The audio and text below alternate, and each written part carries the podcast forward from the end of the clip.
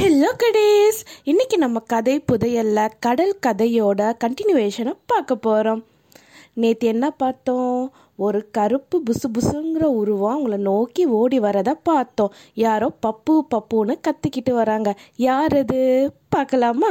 ஐ கரடி! அப்படின்னு சொல்லிச்சான் குரங்கு. அச்சோ ரத்தம்! அப்படின்னு பப்பு கத்துனதான். கத்துனதுக்கு அப்புறமா அது எங்க இருந்து வருதுன்னு பார்த்துச்சான். பப்பு இப்பதான் மொத தடவையா காட்டு விலங்குகளையே பார்க்குதான் குட்டீஸ். பப்புவோட அப்பாவுக்கும் அம்மாவுக்கும் காட்டில் ஏற்பட்ட மனக்கசப்பால காட்டோட எல்லை பகுதியில் வாழ்ந்துக்கிட்டு வந்தாங்களாம். பப்புவர் நில்னு சொல்லிக்கிட்டே அங்கே வந்தது வேற யாரும் இல்லை பப்புவோட அம்மா. பப்பு பார்த்தோம்னா ரொம்ப குட்டியாகவும் இல்லாமல் ரொம்ப பெரிய கரடியாகவும் இல்லாமல் இருந்ததாம். காண்டாவோட காலை பப்புவோட அம்மா பார்த்தாங்களாம். உடனே ஒரு வினோதமான ஒலியை எழுப்புனாங்களாம். அது கரடிகளுக்கான ஒளி புர் புர் நேரத்திலேயே பப்புவோட அப்பா அங்க நடந்து வந்தாரா? எல்லோருக்கும் வணக்கம் சொன்னாரா?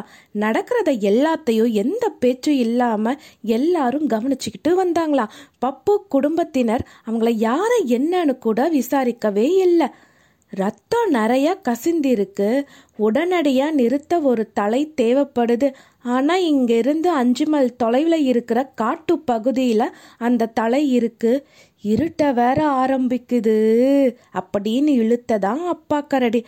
அஞ்சு மைல் தானே? இதோ புலி பயங்கர வேகமாக ஓடும். அது எடுத்துட்டு வரும் அப்படின்னு சொல்லிச்சா அனில் புலி மேலே எல்லாரோட பார்வையும் விழுந்துதான் நிச்சயம் எடுத்துட்டு வரேன் ஆனா அது எந்த மூலிகை அடின்னு தெரியாதே அப்படின்னு சொன்னதா? அப்ப அனில் சொன்னதா? எனக்கு தெரியும் அத் நான் வேணா உன் மேலே ஏறி கெட்டியாக பிடிச்சிக்கிறேன். நம்ம ரெண்டு பேரும் போய் எடுத்துட்டு வந்துடலாம். அப்படின்னதான் புலிக்கும் அணிலுக்கும் ஆரம்பத்தில் இருந்து ஆகவே ஆகாது. அணில்னா ஒரு எகத்தாலம் புலியோட மனசில் இருந்ததான். அரை மனசோத சம்மதம் தெரிவிச்சது புலி. பப்புவோட அப்பா மீண்டும் திசையையும் வழியையும் சொன்னாராம்.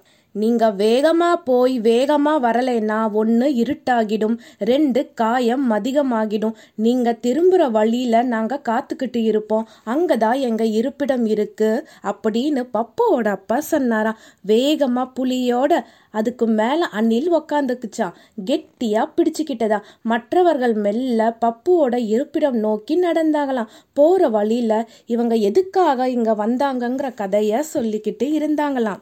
கரடிகளோட இருப்பிடம் வந்தது. எல்லோருக்கும் தங்க அங்க போதிய இடமும் இருந்துச்சா? அதுவரைக்கும் படப்படப்பாக இருந்த மியாக்களுக்கு நானும் அந்த மூலிகை இருக்கிற திசைக்கு போய் வரேன்னு கிளம்புனதான் இருட்டு மெல்ல காட்டுல பரவ தொடங்குனது. சலசலப்பு வந்த திசையை நோக்கி எல்லாரும் பார்த்தாங்க. வாயில மூலிகை செடிகளை கவ்வியபடி புலியும் ஒய்யாரமா மேல உக்காந்தபடி அணிலும் வந்து சேர்ந்ததா? பறந்துக்கிட்டே மியாக்களுக்கும் அங்க வந்தது. அப்பா கரடி மூலிகை தலைய அரைச்சி காண்டாவோட காலில் பத்து போட்டாரா. கொஞ்சம் வேர்களையும் வச்சு கட்டினாரா. ஒரு நாள் நீங்க இப்படியே இருந்தா உடனடியா குணமாகிடும்னு சொன்னதா அப்பா கரடி. நல்ல வேலை மியா அங்க வந்தது. நாங்க ரெண்டு பேரும் திசை மாறி போயிருப்போம். அப்புறம் நடுக்காட்டுல அதோகதியா நின்றுட்டு இருப்போம். எனக்கு பயம் இல்லை. இந்த புலி தான் பயந்து நடுங்கிட்டு இருந்திருக்கும். அப்படின்னு அதில் சொன்னதா. டோய் அப்படின்னு புலி சத்தம் கொடுத்ததாம் அனிலத்தா முன்னாடி வர சொன்னதான் புலி. அட பயப்படாம வாப்பா அப்படின்னு சொல்லுச்சான் அணில் மொத தடவையா புலிக்கு முன்னாடி வந்து நின்னதா. புலி தன்னோட நாக்கால வருடி கொடுத்ததா. புலிக்கு அணில ரொம்ப பிடிச்சி போயிடுச்சு. இந்த குட்டி ஓட்டத்துல ரெண்டு பேருமே திக் ஃப்ரெண்ட்ஸ் ஆயிட்டாங்க. பப்புவோட அப்பா எல்லாருக்கும் பழங்களையும் காய்களையும் கொடுத்தாரு. எல்லாரும் தூங்க நல்ல இடத்தை தேர்வு செஞ்சு கொடுத்தாரு. அவ்வளவு இருட்டுன்னும் இல்லை.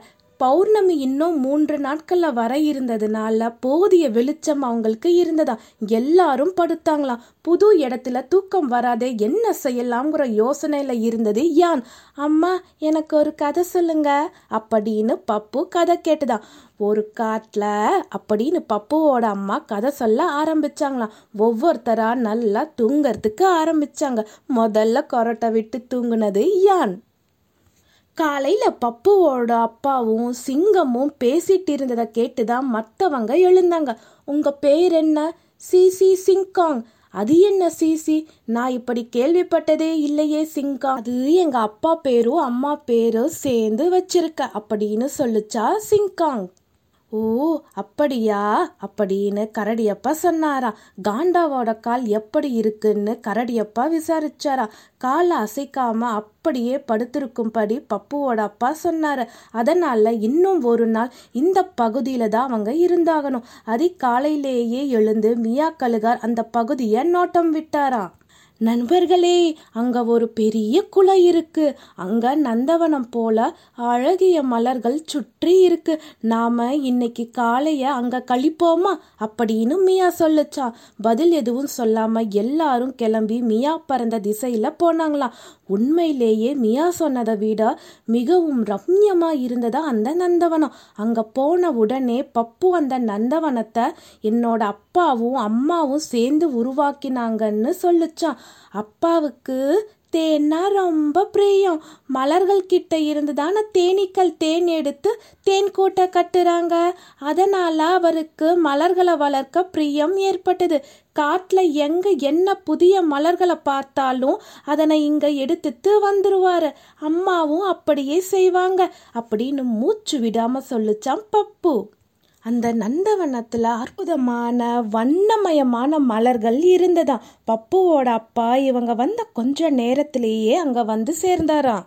எல்லாருமே சேர்ந்து நீங்க ரொம்ப அழகான நந்தவனத்தை உருவாக்கி இருக்கீங்க அப்படின்னு பாராட்டினாங்களாம்.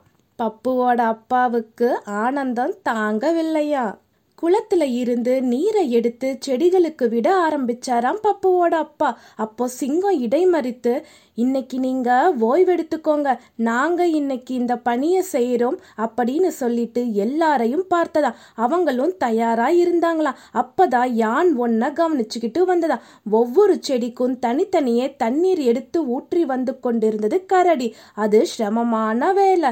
நண்பர்களே நாம ஏன் ஒரு ஏற்பாட்டை செய்யக்கூடாது? ஒரு இடத்துல நீரை ஊற்றினாலே எல்லா இடத்துக்கும் போகும்படி செய்வோமா? அப்படின்னு யான் சொன்னதா?